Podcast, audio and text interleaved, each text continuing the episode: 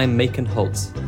This month on the ARC Audio Book Club, we're going to be talking about the Nobel Prize winning author Elfriede Jelinek's disturbing 1983 novel of repression, desire, and violence, The Piano Teacher. The novel tells the story of Erika Kohut, a talented pianist in Vienna who, due to a confluence of factors, has been relegated to a career as a piano teacher, albeit for elite students.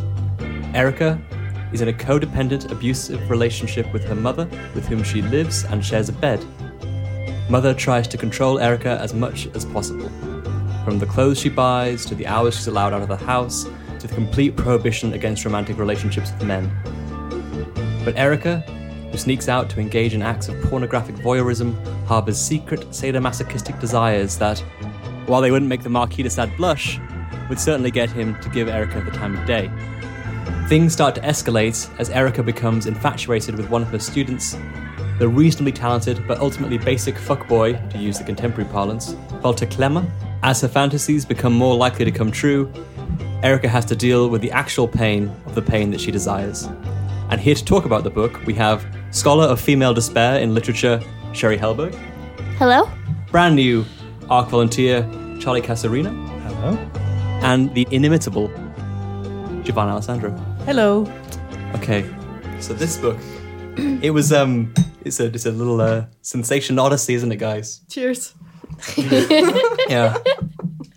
but one thing that struck me, like reading the translation, because this is originally written, of course, in German, was sometimes when you read a translation, you feel like, oh, this is very translation-y. And that did not come across here. So I don't know whether that's like just the genius of Elfriede Jelinek just transmitting through it, or like it's obviously a cooperation with a good translator. But you could really feel the craft of the writing was there, I thought. Would, it, would you agree with that? Yes, definitely. I mean, I think it also maybe has something to do with the idiosyncrasy of the writing itself. Um, that there's just so much going on at the level of language and style um, that there's no sentence that reads like a normal sentence Yeah. in the whole book, which in a way perhaps makes translating it easier. I, I don't know if that's the case, but I was wondering about that because there's a an awful lot of puns yeah. in this. I think you noticed, and um, obviously I can't imagine that those are direct translations from German unless they're that miraculously close. yeah. So there is certainly, Liberties have been taken, yeah. I, I assume so, Yeah. But I, I would be interested to know how this actually matches up and whether it's the same. For example, you read it in the um, In Danish? In Danish, yeah, yeah. there are no puns in Danish, I think. Oh um, but Macon, you told me that it was the same translator who had Yeah. done Story of the Eye. Yeah, but I that was a great read, although there's a massive problem with the English translation of Story of the Eye. Yeah, but but it's it it works well. it in works it works well, but I mean it's it, it, he does take liberties in that which do undermine the central thesis of the book. He does. Yeah. Uh-huh. He translates ass to pussy. Yes. oh, that's a strong take. Yeah. Which and then repeats that through the book. It's like that's I don't like this. I'm gonna change it. oh no, not my taste. sir. Ironically, Story of the Eye is also based on a pun, isn't it? There's Yeah. a lot of puns around Yeah. eggs and eyes, yeah. which wouldn't work. Yeah. Yeah. but I think maybe in a way that uh, flexibility, if you will, Perhaps makes it a more Um, beautiful artifact in the end. Yeah. or at least here where there are so many idiomatic expressions and um, turns of phrase that maybe I don't know that that flexibility makes that a little bit easier, makes it work um, because there are some um, almost cliches Yeah. um, in the book. Yeah, yeah. I I mean that. Yeah, obviously that's a. We can't know what it's like to be there, staring down the, the barrel of some Nobel Prize winning literature, and like going, how do I actually convey to an English speaking audience that this is Nobel Prize winning, and I can't get this pun to work. Yeah. Or one, I don't, this isn't a pun, but one instance that stuck out to me, for example, is the television at one point is called the boob tube, which is very colloquial and a very specific kind of colloquial. And I mm. can't imagine that it's the same in. I was wondering about that because when I hear boob tube, I th- that's a reference to kind of a clothing, mm. at least in, Yeah. in British English. I think. Yeah, yeah. I think so. Yeah, I mean, So that did throw Yeah. throw Something me my grandma would say. yeah, it is more like an. It's a more like an American English thing because you have to call TV the tube in the first instance before you can even get to, mm-hmm. which is not a British English thing. Yeah. So, yeah. but yeah, it's so. But other than like the that like that level of craft, there's also like this the amount of repetition and importantly repetition with variation within sections. I thought was really fascinating, which in many ways to me borrow, seemed to borrow structures you'd find in the kinds of late romantic classical music that she was actually working within. That kind of it's never quite a repetition. It's always something else. There's always a new color in it when it comes around the second time, or the third time, or the fourth time. But it also really communicates that these people are quite crazy, Yes. Yeah. and it's wonderfully subtly done. I think. And the narrator, who we don't know. We don't know who it is, right?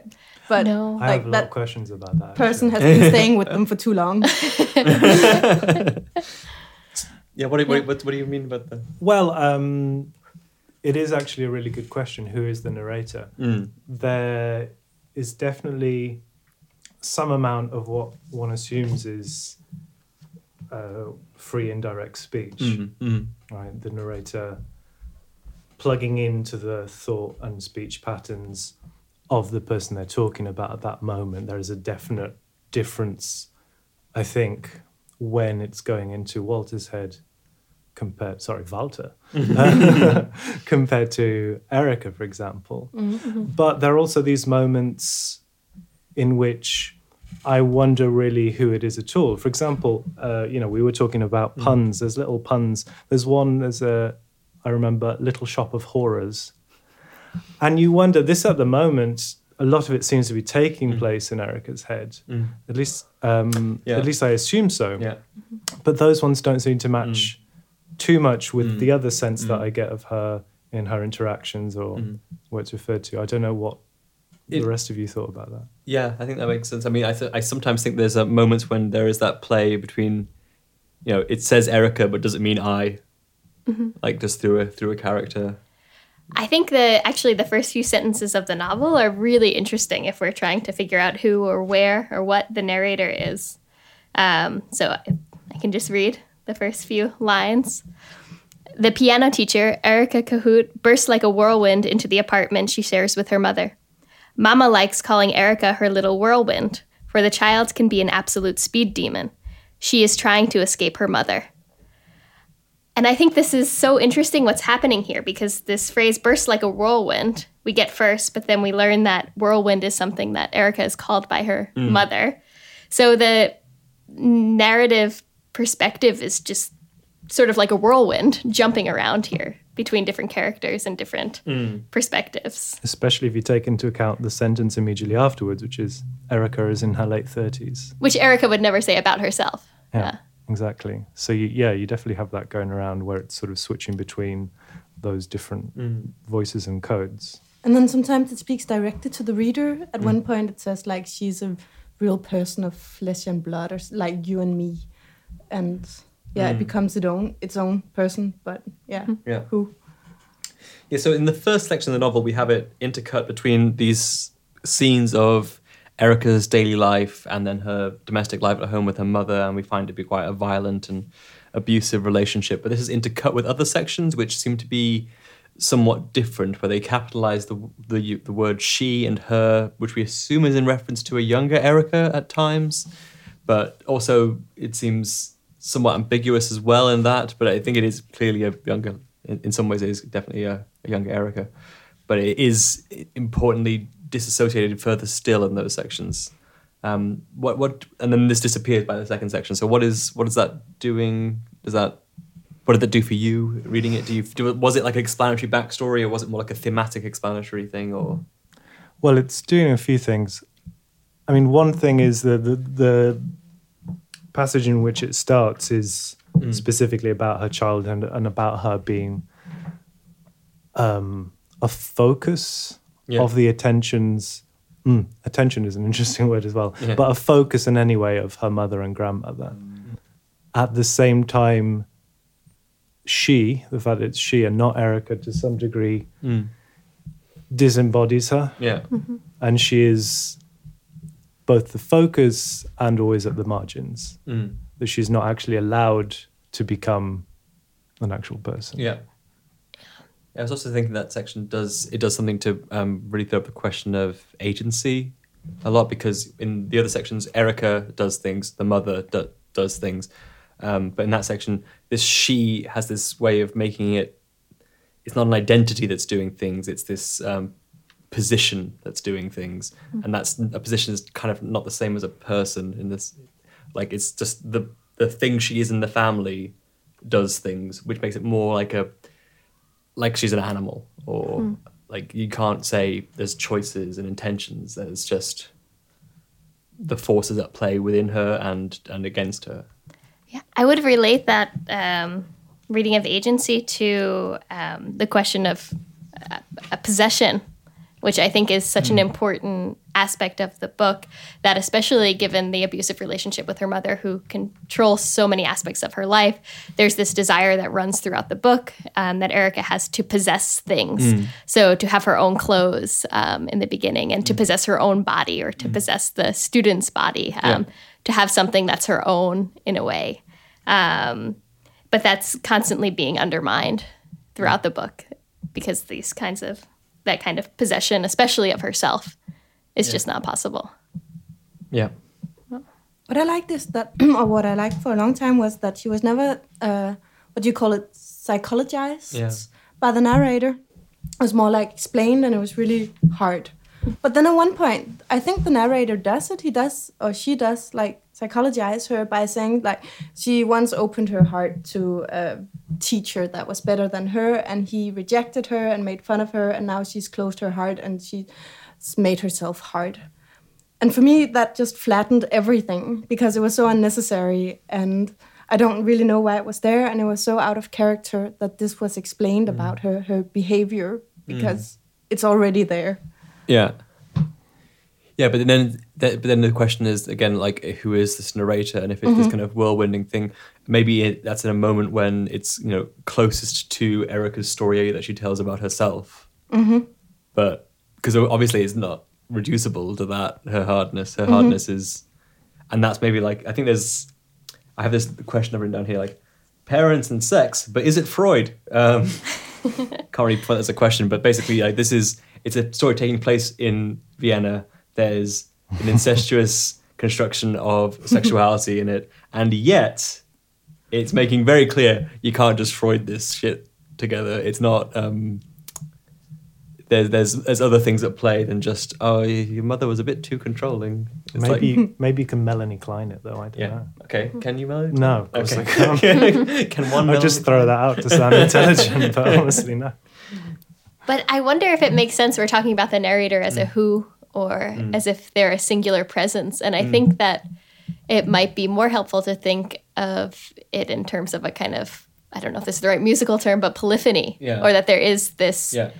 Proliferation of voices, Um, including the characters, but then also this sort of narrative voice, which mm. seems to mm. go between them. And maybe it's just the confluence of those Yeah. Think that- separate voices. I think that maybe is the thing is that it's like it's it's like in that first section if you just imagine this kind of like spinning whirlwind going between people like it's almost like that kind of the energetic tension between characters is where the narrator emerges mm-hmm. which is a really cool device and kind of why you see things winning Nobel prizes I think when you do that kind of re- Yeah. And we could limit that to just Erica and her mother, right? This could be the thing between them. well there's, there's also that whole section with um with Walter when mm-hmm. he's in the oh, park yeah. which is later. Yeah. Yeah. But then also like he gets infected in a certain way, like with their world, with their tensions, with their with their desires. Mm-hmm. So And then you have all of the cliches, which in a way could mm-hmm. be these other voices that are outside.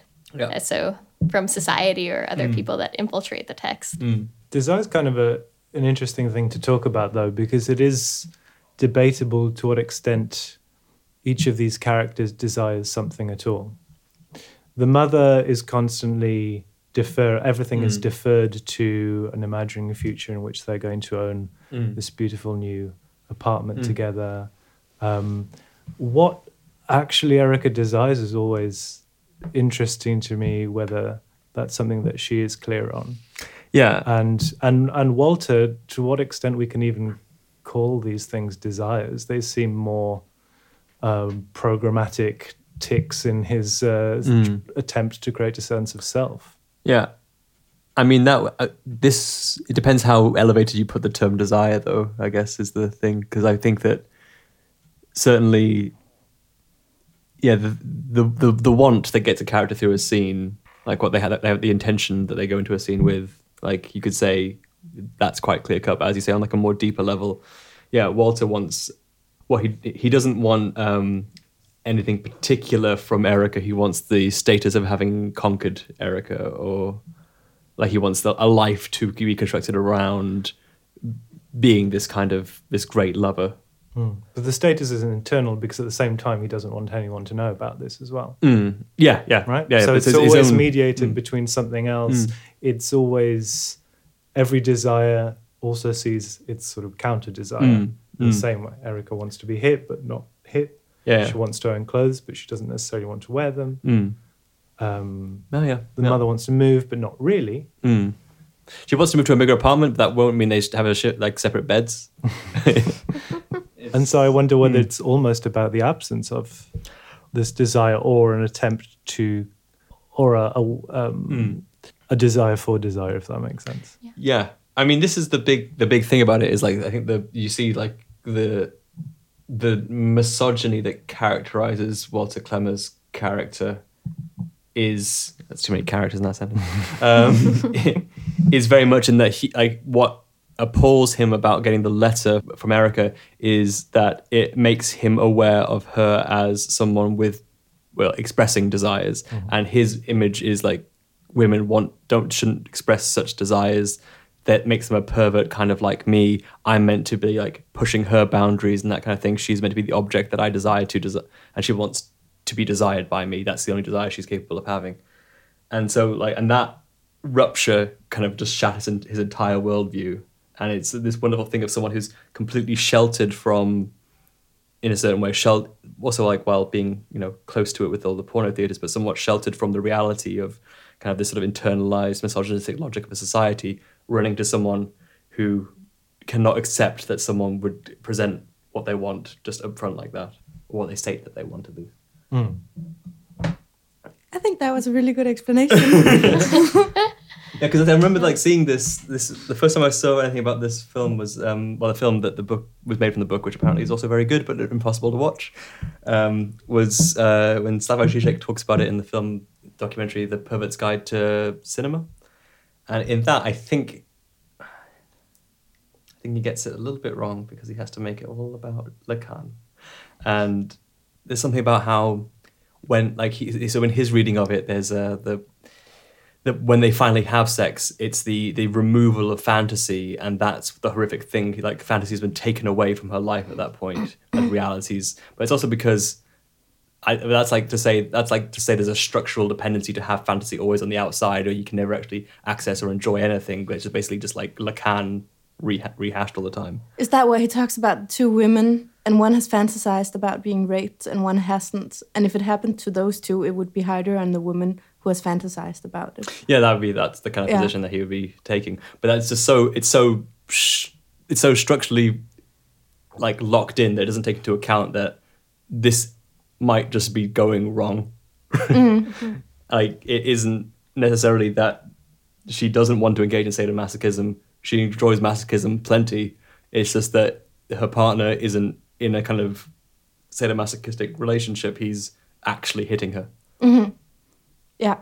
I think even the masochism, though, is interesting to some degree. Um, it's specifically stated that she uses a razor, Mm. and by the way, later we can talk about the fact that it's referred to as the paternal razor. Um, the fact that it, it So- doesn't hurt. Yeah, yeah. Um, she doesn't do these things specifically for pain. No. Um, so actually, that's an interesting question. Why does she do these things? Yeah. What, what, what is it about Yeah. uh, that? Is it is it maybe back to the thing that it's, it's something that she can own or demonstrate her ownership of something there is a desire to i mean i think part of the problem with desire is that she says repeatedly that she doesn't feel anything so desire or feeling would be one thing that you would think would propel desire or pleasure because nothing seems to give her pleasure at least she says in all of these circumstances where she's supposed to feel things or mm. things that she is that she can't um, yeah the desire to see what's inside and that's part of what she enjoys about, um, say, hardcore versus soft softcore porn. Is she says that softcore porn is all about the outside and the mm. appearances, mm. whereas the hardcore you get more of a sense that you're seeing what's inside the body, and that also I think comes into her own self mutilation. Is this desire to see the inside? And that is like a really important psychoanalytic concept as well this this um, bifurcation of inside outside and that you know that you can have something that is that is just you within. And and then that they, like the pornography like obviously blurs that or problematizes that and realizes it's all kind of a outside. Oh. With respect to feeling things, though, I, it might be a good idea to talk a little bit about art and music. yeah actually yeah I put that down Um, art and music I mean, it, Yeah. it seems would make sense to uh, talk about this in Mm. relation to a book called The Piano Teacher. yeah Any? Uh, uh, that's not to say that I had any particular hot take on that, but I, I- just thought it I- was an interesting. I kind of did in that I was like so incensed by the conception of art and music that um, the mother and Erica have. Like their concept, their concept of it is just so ridiculous and hoity and nonsensical and uh, like it's like, it's like this weird alien thing that was given to us at some point in the past, and we have to keep it safe, otherwise we'll end culture. And and I and you kind of realize how you can really, if you structure your life around that sort of conception of creativity and and history and society, then you're gonna fuck everybody up around you that you're trying to bring up because nothing's as pure as your imagined ideal. Yeah, I had a very hot take apparently. But there is also something that rings really true in some of those descriptions of the recitals and Mm. things, don't you think? It's. Uh, I wonder to what degree. Sometimes I do think of this in in regards to leaving the Atocha station Mm. in terms of you know I think of the recital scene in, in Mm, comparison to that one, but it, they are at opposite ends of that, Mm. right? Because actually, this one is about theoretically, at least, Mm. or, or Mm. as far as as she says about. Actually, it is about the music. Mm. Um, but there are there are these wonderful bits where they talk about these people being like junkies, Mm. and that art is something that you use to Yeah. force other people to do things. Yeah. And uh, and I mean, there's uh, Yeah. I, I just have the page open on one bit where Mm. Which page is um, this is page 23. Uh, where and this is this must be her when she's is this when she's young or not? No, this Yeah, this is this is a well, this is this a is she her section. childhood section Yeah. because there's two sh- uh, she sections I realized right at the beginning, Yeah, and yeah. one of them is actually when she's older. Yeah, yeah. But it does end. No art can possibly comfort her then, even though art is credited with many things, especially an ability to offer solace. Sometimes, of course, art creates the suffering in the first place. Mm.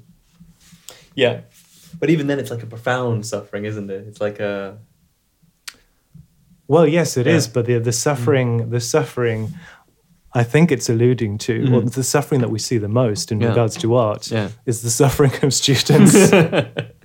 is the suffering of people trying to get in there. Yeah, yeah, yeah, yeah, yeah. It's not the suffering that art produces in a sort of elevated form of, No. oh, this beauty is It's the hurting su- me. It's, the suffering of flesh not living up to art. Exactly. Yeah, Exactly.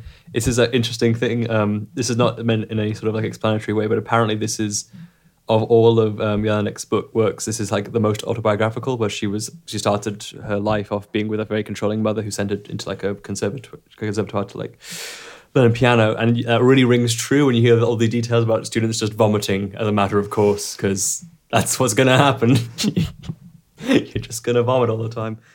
And that's yeah, it, it's flesh not not quite meeting the task. So there's another sadomasochistic relationship Yeah. that's always going on within the art institution, Yeah, yeah, both in relation to the student Mm. and the teacher.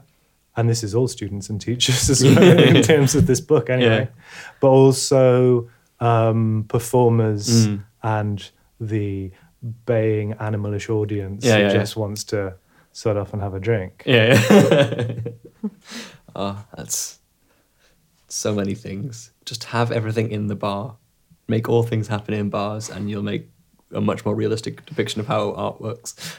But yeah, uh, yeah. Anyone else have any takes on the the art of the? No, but there's something interesting about the whole SM thing, isn't there? If that's both in there and in the relationship she wants with the student of SM. Uh, and now that you said that she's not feeling anything, and like we don't really know who she is because this book is told through so many voices of like this whole NSM thing as a constructed narrative around where you don't have to be yourself because it's a game. Hmm. And is the pain real? I know you talked about that one day, Macon. Oh, yeah. of If is the pain real? If it's an agreement, and are you really Hmm. being? Um, But if you want to be hurt, yeah, exactly. if that's what you want, like how could like how, if you want to be degraded, are you being degraded or are you being elevated in that moment? Like, is your desire being? Yeah. yeah, yeah. Uh, but that's, I mean, it is a game and it is an Mm. agreement, and she wants to have an agreement with this guy uh, of this SM thing, Mm. and then she gets what she want, but not what she wants because it wasn't within the rules. And Mm. The way that she tries to construct this whole thing of like not getting anything too close, and if that's in her art view as well, yeah. this, yeah, Yeah, yeah, yeah. Like it, it's it, it's always about how much. Like there's actually um on the page before uh, the one that you read, there's a remark about her body in relation to art, which is nice. Um, her body is one big refrigerator where art is stored well. ow. There, there are, So is it like is there because I couldn't really find a morale in the story, but is the morale actually that a, like a wrong take on art, like a, a bad art philosophy of mm. art? Is that the whole reason of this misery, and not so much like the fucked up relationship with the mother itself, but I think it's both like a it's like a exacerbating symptom. You mm-hmm. know, it's like the vomiting that from the disease that mm-hmm. causes you to dehydrate. Mm-hmm. like there's some there's something else wrong in the thinking of people and the organizations of the world that allows you to have this conception, and when you have that conception, nothing lives up to it. but music is also a particular like when Mm. you're talking about music, and especially mm. instrumental music. Yeah. In relation to these things, I mean, the, the I think one of the interesting things about it is that it seems so depoliticized. Yeah, yeah, Right. It's the most elevated Mm. because concepts can be put on it, but it Mm. also seems to elude it them. shakes them off a little bit. Right. Yeah, yeah, And so there, it has this vast potential to be used for for conservative. Uh,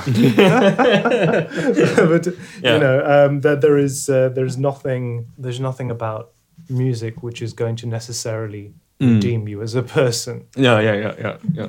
It's got well, yeah. It's it, it has it's if you want to find content in it, you have to like look to things that people put upon it. Like you have to say, well, this of course was written for the funeral or the death. This is named after Saint Peter. This is like you have to stick metadata on it hmm. to actually to get anything out of it. Well, the metad hmm. there is some metadata in this book, right? Yeah, And it, but it's mostly about her favorites are Schubert and Schumann yeah, because they experience pain. Actually, Yeah. if there's one, uh, I enjoyed this book a lot. I'm not going to pretend. I'm not going to say anything, but I, I, I am thankful. I've been, I have been listening to a lot of De Winter, I said, because of this, and it's been quite fun. Um, so it's good, uh, good, uh, Yeah. good music recommendations in this book. I've got to say. It was interesting. There was only like um like she's also like living very much. It's a it's a different historical period that she's in as well because she's like there's one ref, like most contemporary composer they reference is, is Schoenberg and, and Webern. Uh, there's um, isn't um, the the piece that she plays for the um, uh, for her recital that goes terribly wrong. Isn't that Messiaen? Yeah, that's like con- contemporary of the other two. Is it? I thought, always thought it was a bit new. Yeah, Yeah. Right, no, makes sense. So, but yeah, I mean, like, so you the the uh, like the furthest we get is like still that like that kind of.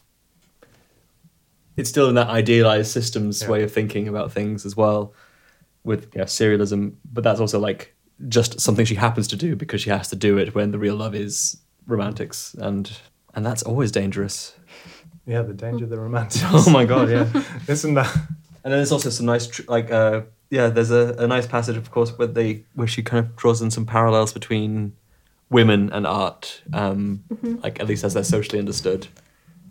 Do you have the thing for this, Sherry? Or you? Well, I don't know. Maybe this is more related to what we were talking about before, but there was this incredible quote, Okay. if I could Yeah, yeah. read it, and maybe that will go into what you were talking about. Striding along, Erica hates that porous, rancid fruit that marks the bottom of her abdomen. Only art promises endless sweetness. Oh, there are some bleak, Yeah. bleak references to body parts in this. Yeah, yeah, yeah, yeah. But this, for me, seems like one of the parts where, at least from Erica's perspective, art just seems completely antithetical to bodily desire or the female body.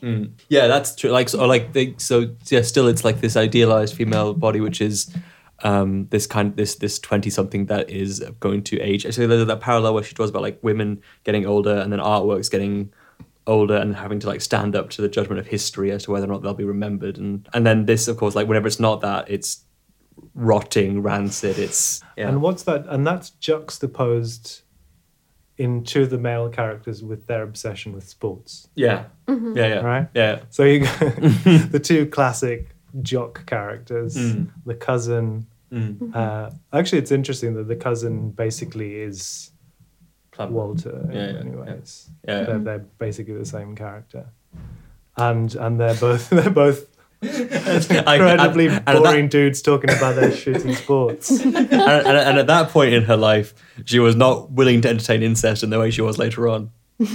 well, I mean, she came pretty close, doesn't she? Yeah, yeah, Like, she, uh, yeah, but not not through her own like. um oh, she's wasn't- in public. yeah. She has. uh, It's yeah, it's true, true, true enough. Yeah, No. yeah, yeah. She so she likes um this Adonis figure man, which is Does she like the man, or uh, I mean, The figure. again, yeah, figure, yeah, yeah. Yeah. Yeah. I mean, at first it's him pursuing her, or Yeah. who seems to become interested in her. yeah, And then she seems to sense that there's this possibility Mm. of taking control of the situation in a way, Yeah. or of, I don't know, this is just my thing with the book, I guess, of possession. yeah. It's like yeah, she's going to teach him a lesson Yeah. almost. Okay.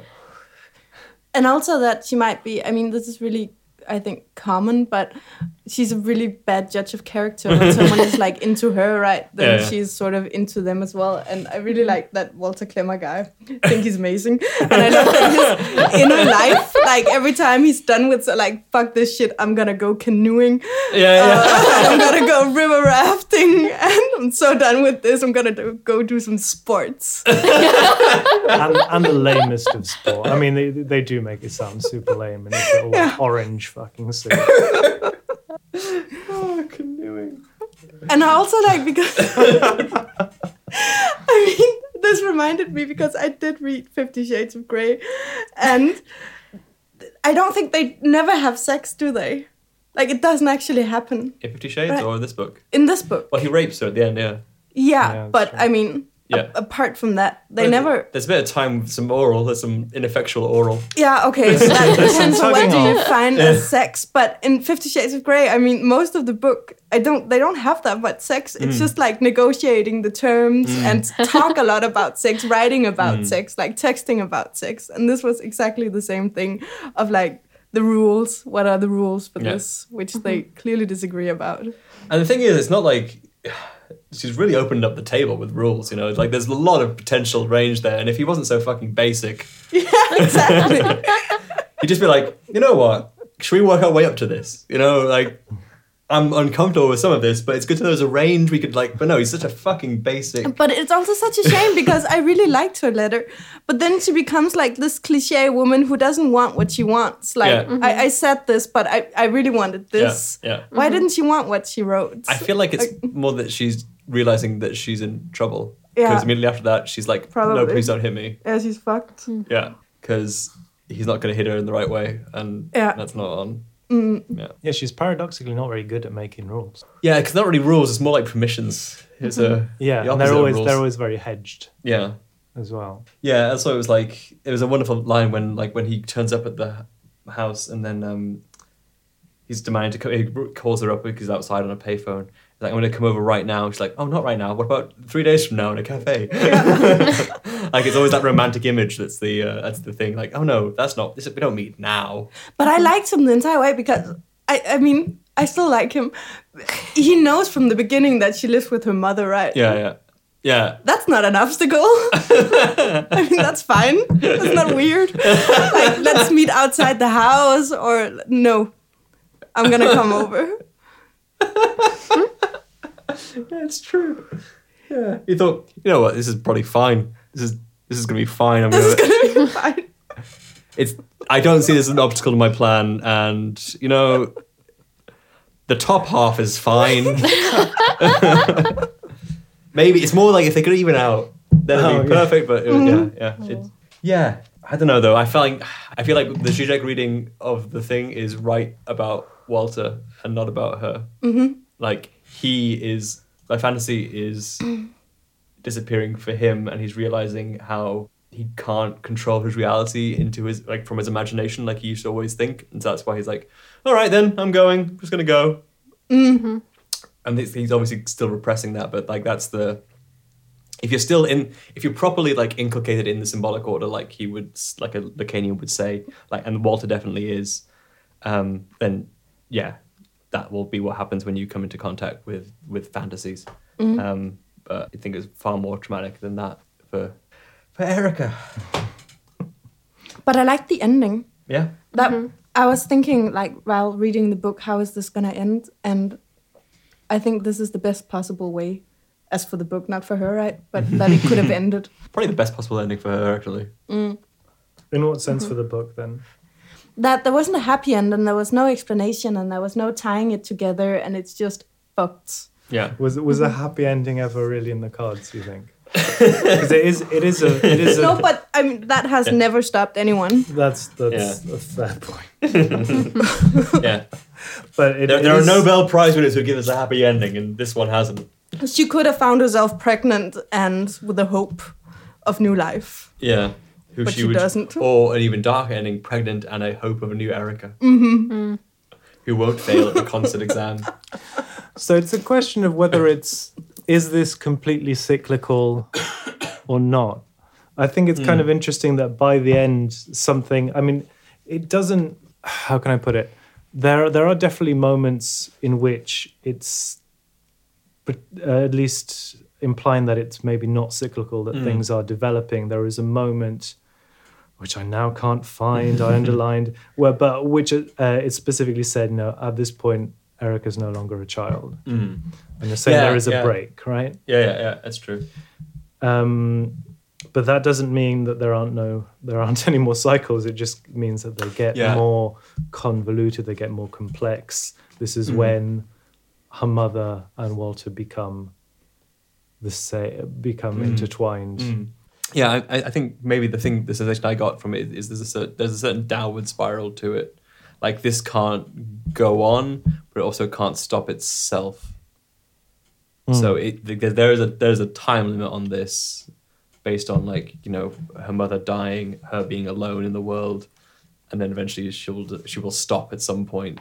Like there's a kind of a petering out of it. So this phenomenon, this kind of like it's almost like the, the relationship, the, the abusive relationships, these ideas kill themselves in this ever ever enclosing circle of of um, intimacy. Because the the ending. So obviously, Which is we're Famously- spoiling this. is yeah, I mean, it famously ends with her stabbing herself in the in the shoulder. But it, it ends in, in some ways. It ends a little, a few pages before that, on page two seventy five. Mm. After this, after Walter's left, after this rape, Mm. after all this, there's a moment where her mother, uh, just says, her mo- uh, mother announces that her daughter should circulate more, get to know new places Oh, and new faces. At her age, it's high time. Mother calculates for a tongue-tied child. It's not good for you to stay with an old lady like me all the time. You're so young and exuberant. She starts saying exactly the same things Yeah, that Walter said. yeah, That she uh, and so Yeah. a break has taken place. yeah. She has yeah, yeah, yeah. broken something, but that doesn't mean that she's free. No. And now it just means that she'll be like punished for staying at home, or it means that there's yeah, it, it means that there's other ways in which to disappoint mother now in a certain way. Um, Can I read something to back that up? yeah, Erica is an insect encased in amber, timeless, ageless. She has no history, and she doesn't make a fuss. This insect has long since lost its ability to creep and crawl. Erica is baked inside the cake pan of eternity. And that's, that's I can't that's stop right quoting this book. It's just, it's, yeah, amazing. yeah, But I think that time and temporality is such Mm. Yeah. a um, an important part of the Yeah. book, or the sense of just being stuck, encased in amber. Yeah. Yeah. and there's that similar, but then that's also like being juxtaposed with that feeling that, or like Erica's self appraisal that now she's just a bit too old.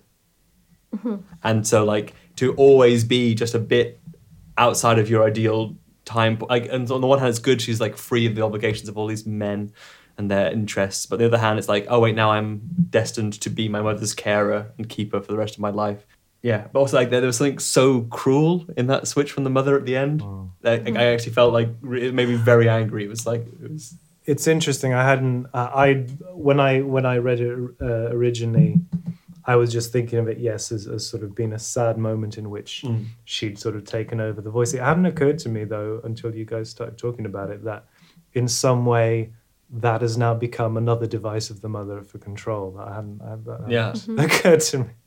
Well, it's, like, it's already disciplining in that first thing. Like it's not healthy for you. Yeah, it's exactly. like oh yeah, yeah. She's quoting her rapist to her.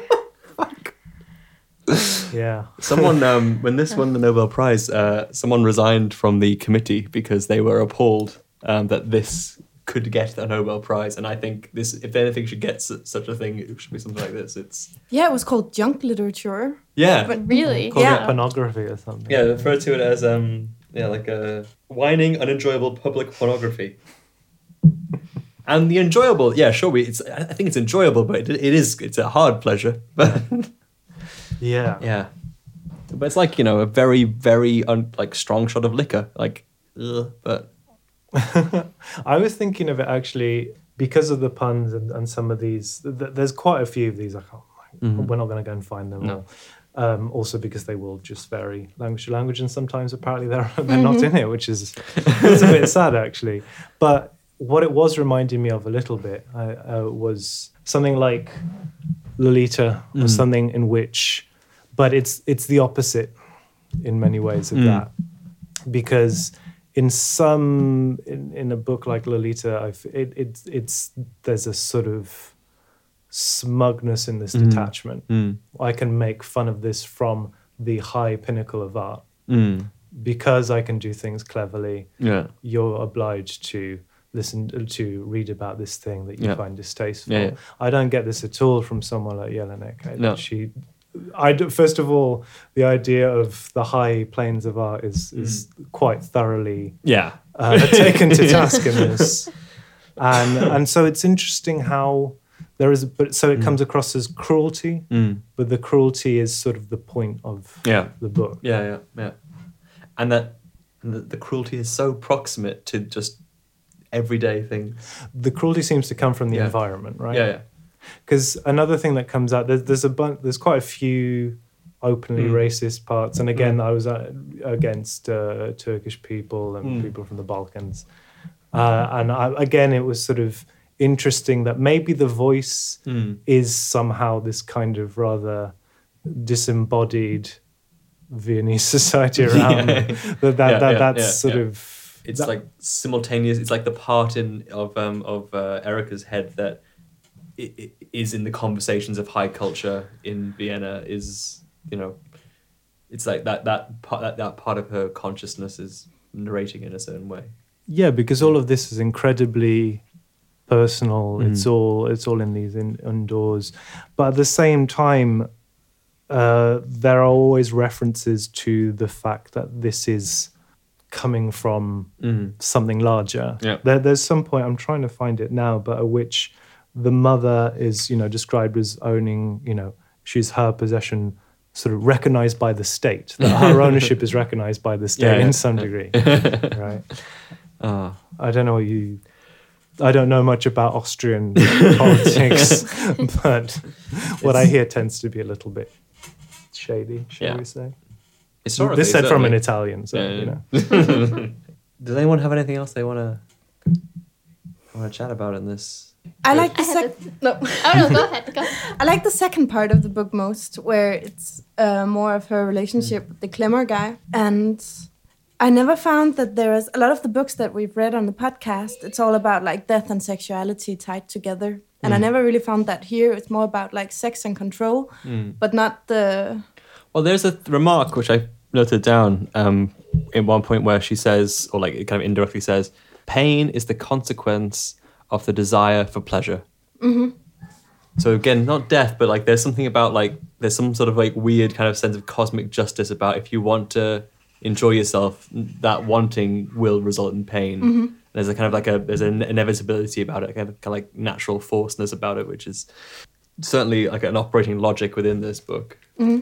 And I guess that's why you'd want control, maybe. For the, again, um, I'm going to come back to something that I mentioned earlier when I was talking about the paternal all-purpose razor. Oh yeah. Um, I don't know whether you want to try and talk about the father as an absence in this or or what that means because essentially the father character is someone who um, has some kind of mel- mental illness Mm. when she's very young Mm. And so the memories about taking him to an institution Mm. and therefore he's a complete absence. But it's it's referred throughout that in some ways he was the fir- he was the first victim of the mother, which seems very like you know when It's very Norman Bates. Yeah. yeah, right. It feels a bit well, also a bit. Uh, I don't know how to put it. Sort of. I, I wonder where that narrative is coming from to some Mm. degree. Yeah. Do you know what I mean? Because it, it also sounds a bit like, oh, the poor harassed husband, his wife is nagging him, Yeah, kind of yeah. thing. She That's nagged him to schizophrenia. Yeah. Right? That's Yeah. sort of how it's framed, but I don't. But I'm wondering who is framing it that way. I Mhm. don't think Jelinek herself is doing that, Yeah. Yeah. I think but I don't know. I think we'd be very hard pressed to know exactly what Jelinek thinks of any of this. right? I think Yeah. that's the really interesting thing Yeah. about it. Yeah. And that's what makes it compelling. I guess. Yeah, no, but also because there's not. I mean, there are the cliches and everything you talked about, Sherry, but but it's not ironic, and it doesn't like wink at the reader No, no, and says no. like, "Oh, now I'm gonna do this," Yeah. or like you know, yeah, it's so deadpan, it's Yeah. so hard, but it's very 80s, isn't it? Mm. Like very punk. Um, Mm, mm. I mean, the irony came with the like roughly with the Mm. 90s, right? Mm. Like in Mm, literature, mm. but this is just like this means business. Yeah. Or like when it winks and it goes, you know, you actually don't know. Yeah, that's how fucked up. there are some fantastic things. There's there's one I've I've underlined a few. Yeah. Again, you were you know you were mentioning earlier that some of the like Mm. Um, metaphors and Mm. similes are really like at one point it refers to her as being a zealous dentist of language, which I thought was fantastic. There's another moment that there, there are these little moments that just sort of freak you out a little bit. There's there's something. Oh, here it is. Um, this is when no, this is when um, Erica is um, out in some park trying to Mm. spy on on people having sex, and at one point it just says the treetops get the creeps, which I kind of liked because it, it just doesn't Yeah. seem to fit. Like she's uh, Yeah. this is um one four four, and then another one that really stuck out to me, and maybe this is just I mean I can't imagine that Austrians have entirely different car cars than we do, but there's a, there's a point uh, I can't be bothered to try and find it now, but where they uh, they describe Walter's eyes, his blue eyes, as being like the tail lights of a car. They shine they Yeah. shine like the tail lights of a car, and you're thinking, blue. oh, uh, anyway, but Yeah. uh, so there are there are so many destabilizing Mm. moments. Yeah, to yeah, this. yeah, Uh, and so if there is irony, it's an irony that's not about telling you what I'm doing, what Mm. she's doing, but kind of the opposite Mhm. to some Mm. degree. Like a yeah, an all-concealing irony. Yeah. Yeah. But definitely, I would want to. I mean, I'm definitely going to read a lot more of her now. So thanks, guys, for choosing this. Apparently, though, this is this is Jelinek light. Yeah, so I hear. Yeah. Well, so- so I'm quite excited to hear what, like, Yeah. hardcore, what hardcore Jelinek is. Um, okay, so I'm just going to do like a little round now. I think there's no, nothing else to add. So I'm just going to do a round. I'm guessing from this, Charlie, that you'd recommend the book. Absolutely. Anyone in particular, or Anyone in particular? My mother. what do you mean? Yeah, I mean, my mum. no, my mum would hate this because this is classic. My mum was like, "Oh, I, I can't watch slash read this. There are no nice people in it." oh, No, so so there are not. there are no nice people in this. So book. everyone but Charlie's mother gets Yeah. this. Yep. Uh, Gio. I would, and um, I want to say thank you because I'm not a, a scholar of literature, and when I read it, I liked it, but like in a weird way because I didn't really know what to do with it or like what to think of it or like how to analyze it for what it was. And this has helped a lot and made it a lot better. So yeah, I would recommend it. Great. Sherry? Yes, I would definitely recommend this. For me, just the what she does with language is incredible. Um, Yeah. And stylistically, Yeah. the, some of the similes and metaphors Yeah. that we heard are just a few. The book is full of them. yeah, Yeah. so definitely. Yeah, and I, I, I too would um, definitely. I mean, I have in my in my head this image of what like a Nobel Prize winning writer is, and it's not this. No, that's actually a really good point. Yeah. I, I there's a lot of things which I specifically haven't read because Nobel Prize. it says Nobel Prize winner on the front. Yeah. I don't like it's it's very stupid. I know. Well, I mean, but, But- it's usually it's usually like, uh, yeah, I guess sometime in the past was bad, or you're Bob Dylan. Yeah. Oh, anyway. but no, this is like, if this is the kinds of things that the no- this Nobel Prize might have a future if this is the kind of thing. well, I mean, although they Yeah. they have had a rough patch. Oh we yes, should, uh, yeah, we should point yeah. out. We, we should also recognize uh, the. Um, it might not be the only reason the guy rec- resigned was uh, Hmm. this book coming up. Maybe the book hit, hit a little too close to home. But hey, guys, you know where you can find this book? I- they know. but but, but do, Do but, but do like and comment and review us on iTunes.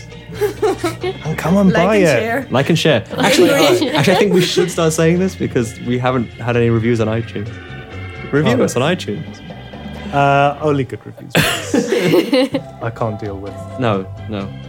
negative feedback. That Charlie though. Once again. That's that's why I haven't. That's why I can't play the piano.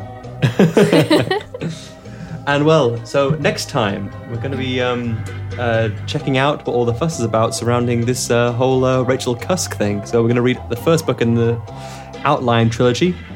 Outline. But uh, thanks for now, guys. Thank, Thank you. you. Thank you.